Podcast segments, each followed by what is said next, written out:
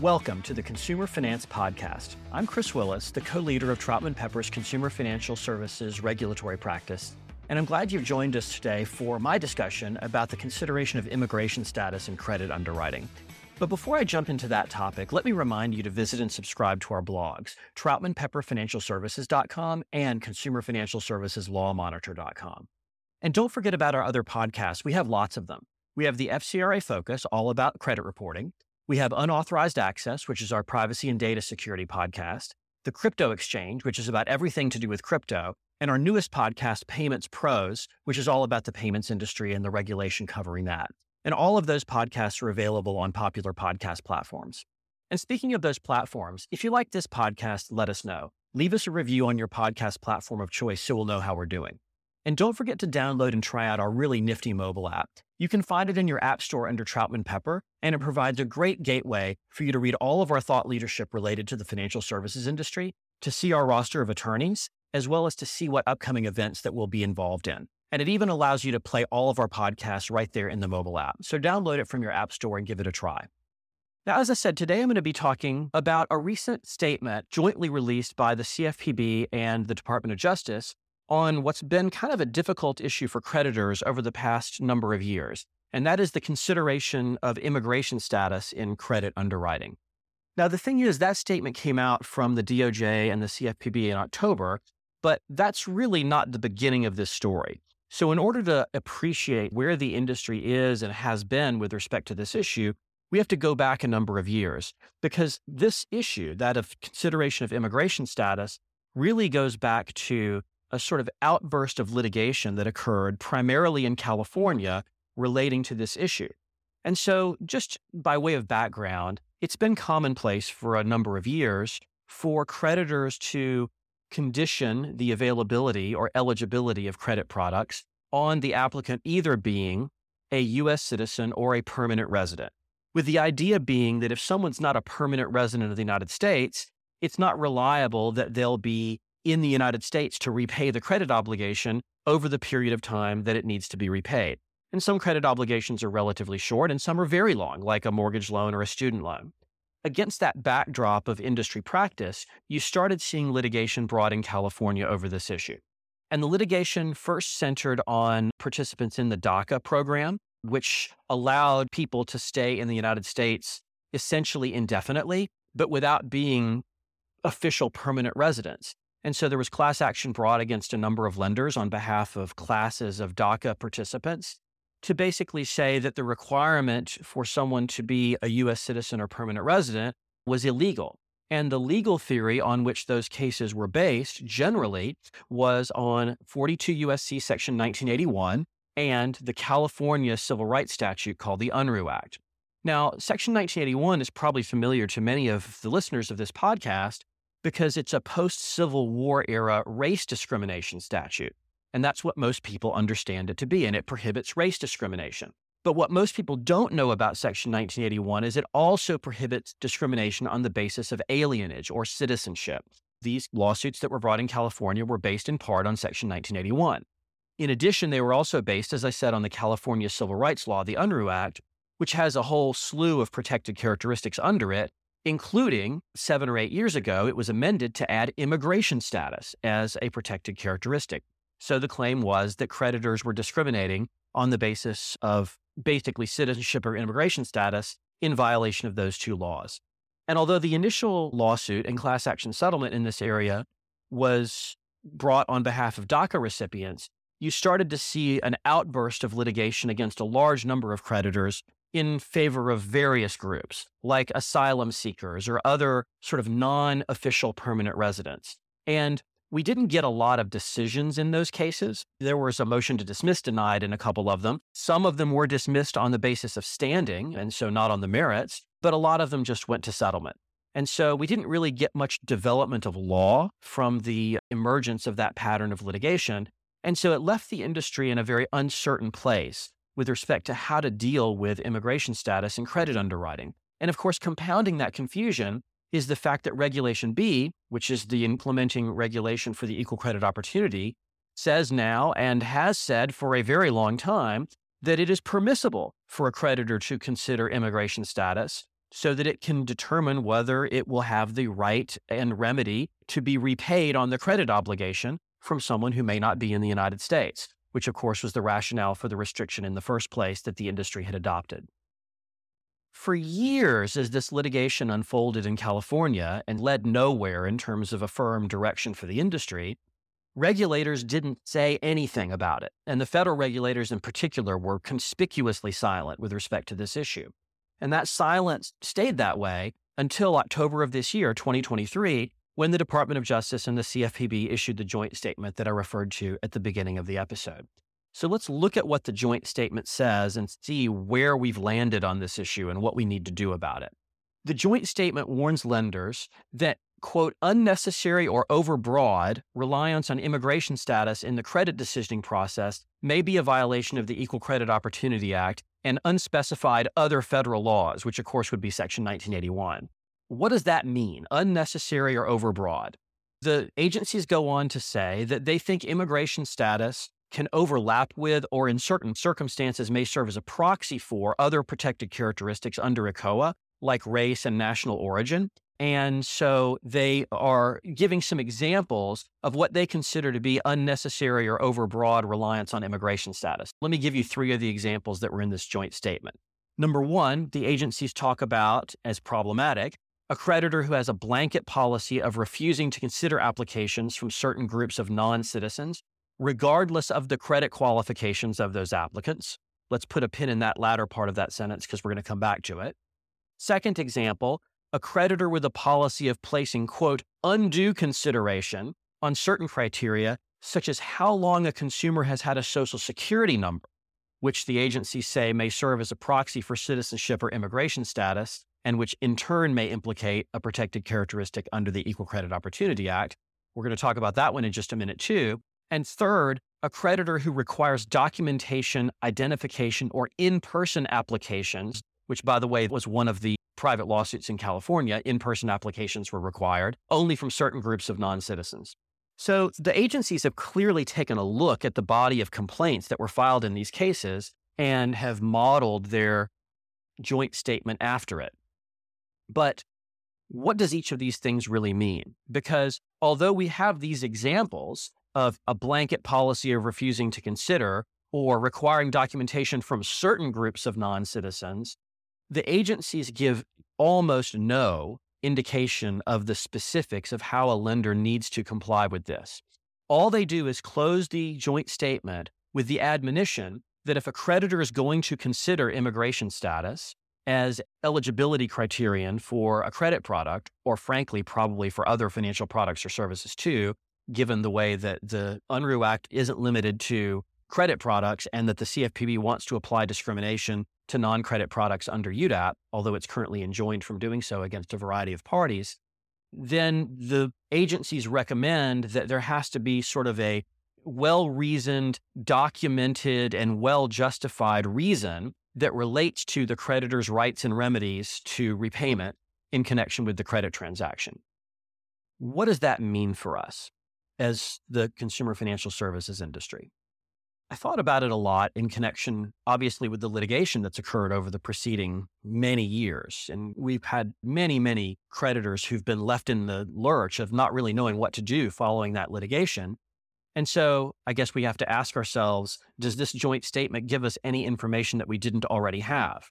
Well, I think it gives us one piece of information, and that is that both the CFPB and the DOJ may be looking for cases to bring either in supervision for the CFPB or enforcement for either of them, where they believe that immigration status has been inappropriately considered by a creditor. So we know there's now federal regulator attention on this issue, which hasn't been the case for any of the preceding five or 10 years when the litigation's been going on, again, mostly in California. But in terms of exactly what to do and how to do it, the agencies haven't provided us anything. And it's no clearer now in terms of what our conduct should be to stay out of trouble than I think it was from absorbing the body of litigation that occurred in California.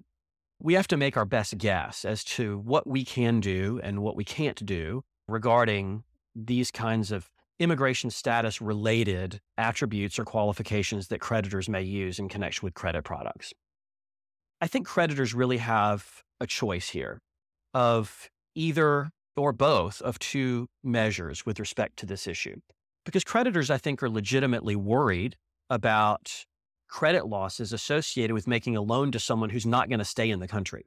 It doesn't make sense that you would make a long term loan to someone who's here on a tourist visa, for example. And I don't think it's likely that anyone, including the federal regulators, would debate that point.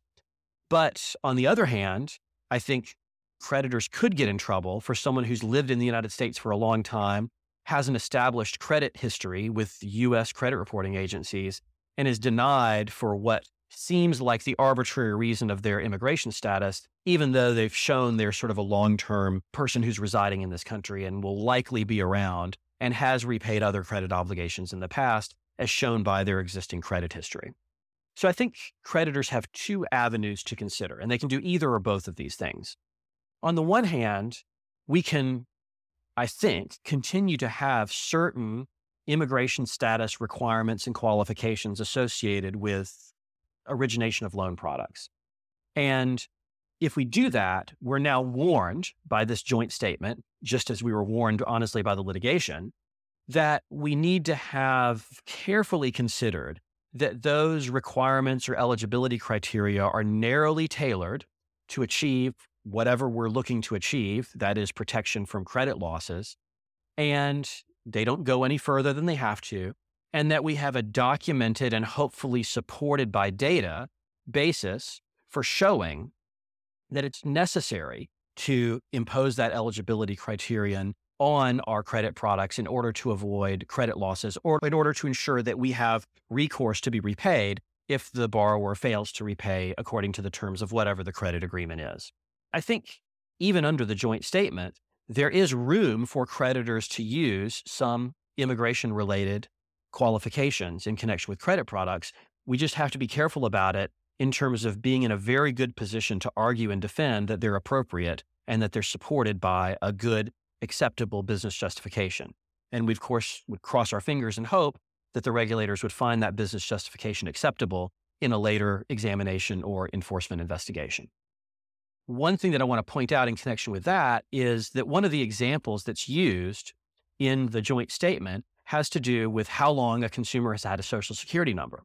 And the thing is, it's true, I think, that we've seen in the past that the CFPB has reacted to that attribute in fraud models or credit scoring models as being a proxy for national origin because they think it will impact adults who got social security numbers after coming into this country as an adult, whereas most people born in the United States get a social security number relatively shortly after they're born.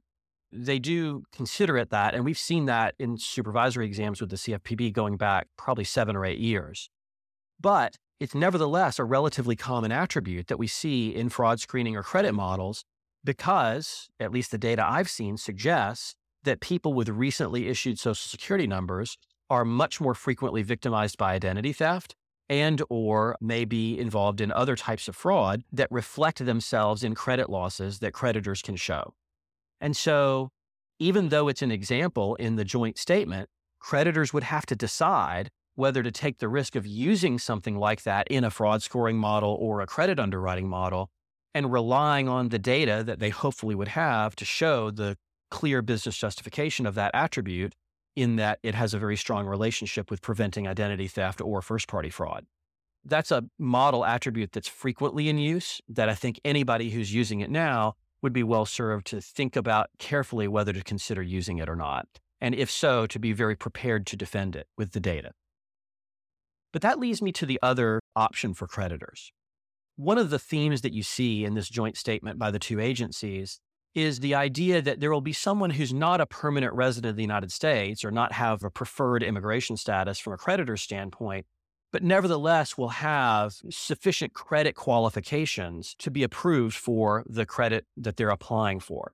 And I think therein lies the other path to protecting business interests that's still, I think, quite open to creditors, even after this statement. And that is to apply to all applicants, even handedly, credit criteria that will probably eliminate people who are only temporarily in the country and who can't be necessarily relied on to be around when repayment is required, particularly if involuntary repayment is involved, and just leave it at that and don't worry about immigration status. For example, what if a creditor had a requirement that said you have to have a certain number of trade lines on a major credit bureau or a certain amount of time on file with a major credit bureau? Now, those types of criteria, if applied even handedly across the population, are likely defensible from the standpoint of both this immigration status issue and more generally with respect to fair lending. There is some business impact to doing it, of course, because then you'll have thin files that you won't be able to approve or no hits that you won't be able to approve. But if you're using a secondary model, like a second look model, or using some alternative data to try to approve them, then you have to understand you want to draw the line at that alternative data in a way that will allow you to approve who you want to approve and not approve who you don't want to approve in terms of a credit risk standpoint. Again, hopefully based on empirical data that supports where that line should be drawn. So I do think that creditors do have the option of adjusting their credit underwriting strategy to ensure that they aren't making credit available to people who won't be around to repay it, as shown potentially by the fact that they haven't been in the country for very long and don't have an established record of repaying credit transactions. I think, under the language of the statement, if those credit qualifications are applied to everybody, citizens and non citizens, permanent residents and non permanent residents alike, then the business may be able to get where it needs to be from a credit risk standpoint without any consideration of immigration status. Or there could be a hybrid between those credit rules and then immigration status rules that are less controversial. No tourist visas, for example.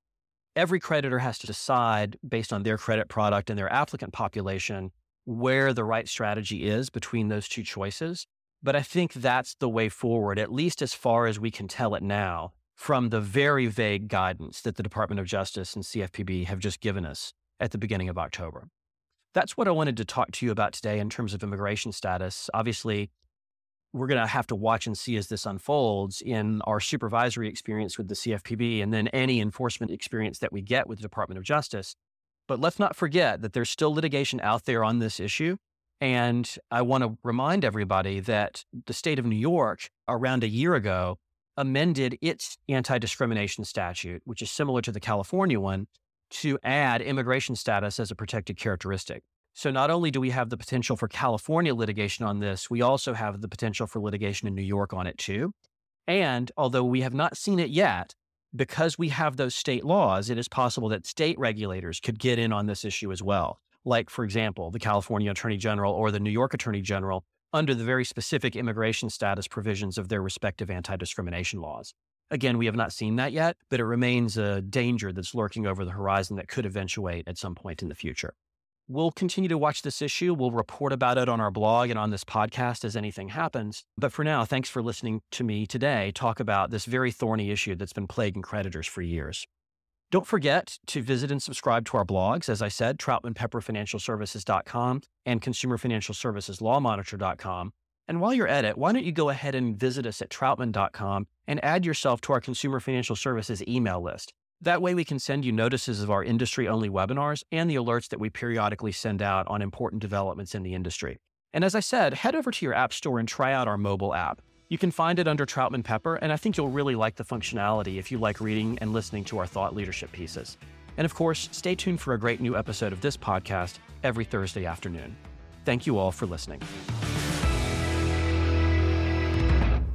Copyright Troutman Pepper Hamilton Sanders LLP. These recorded materials are designed for educational purposes only. This podcast is not legal advice and does not create an attorney client relationship. The views and opinions expressed in this podcast are solely those of the individual participants. Troutman Pepper does not make any representations or warranties, express or implied, regarding the contents of this podcast. Information on previous case results does not guarantee a similar future result. Users of this podcast may save and use the podcast only for personal or other non commercial educational purposes. No other use, including without limitation, reproduction, retransmission, or editing of this podcast may be made without the prior written permission of Troutman Pepper. If you have any questions, please contact us at troutman.com.